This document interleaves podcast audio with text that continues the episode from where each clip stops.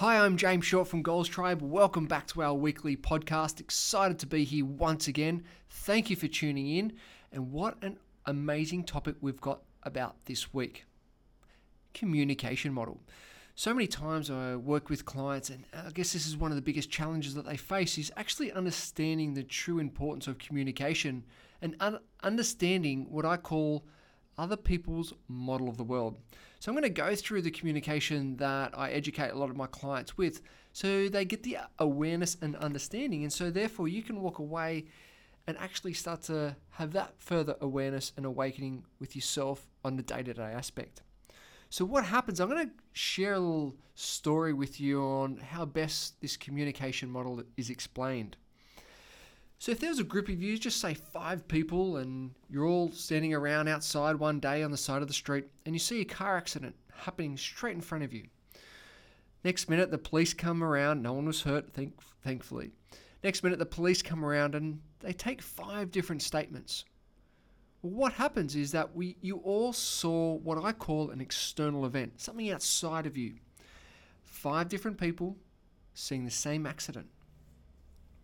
What happens though is that even though those statements might be a very similar story, that story can actually be deleted, distorted, or generalized in some sort of way.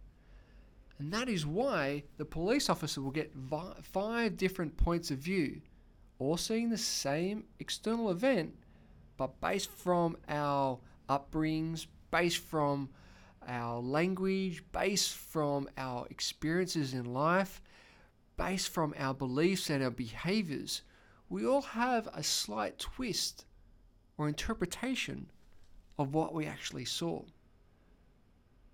Very important. Because sometimes when you think about it, when you're in a, a meeting and you're sure I'm sure I've told that person that a thousand times. However, what's actually really happening? How they interpreting your message? Have they deleted it, distorted it, or generalized that information? And what happens is once that story comes out and they've deleted, the distorted, or, or generalized that information based from their upbringing, based from all those different areas, what happens is they get an internal picture in their mind, or what I call an internal representation. So those five people actually have a different viewpoint, or a different image, or a different video playing out in their mind.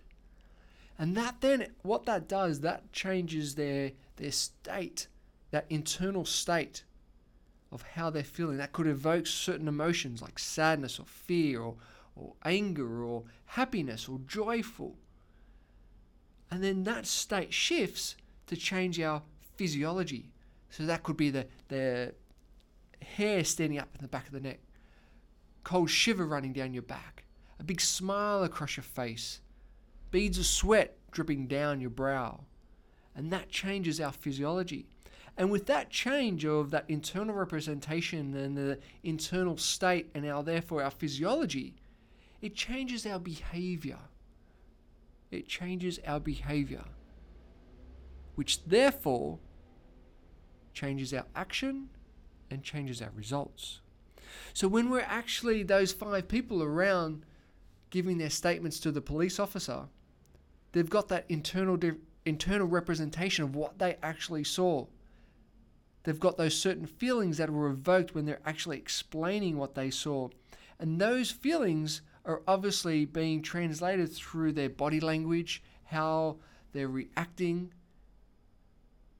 animation, and therefore that changes the outcome of their story. So, when you're in meetings, when you're in discussions, it's really important to actually understand that these external events that are happening with people because every person gets on average 2 million bits of information hitting their mind every single second. Think about it. 2 million bits of information, but we can only process around about 200 bits of information. So what's happening to the 1.999998800? That's right. So your 200 bits of information is different to the person next to you, who's different to the person next to you, and so forth. So it is really important to ask key questions of what they actually saw, what they actually interpreted, what's actually going through their mind. Because we can when we can identify that, we can connect better with people.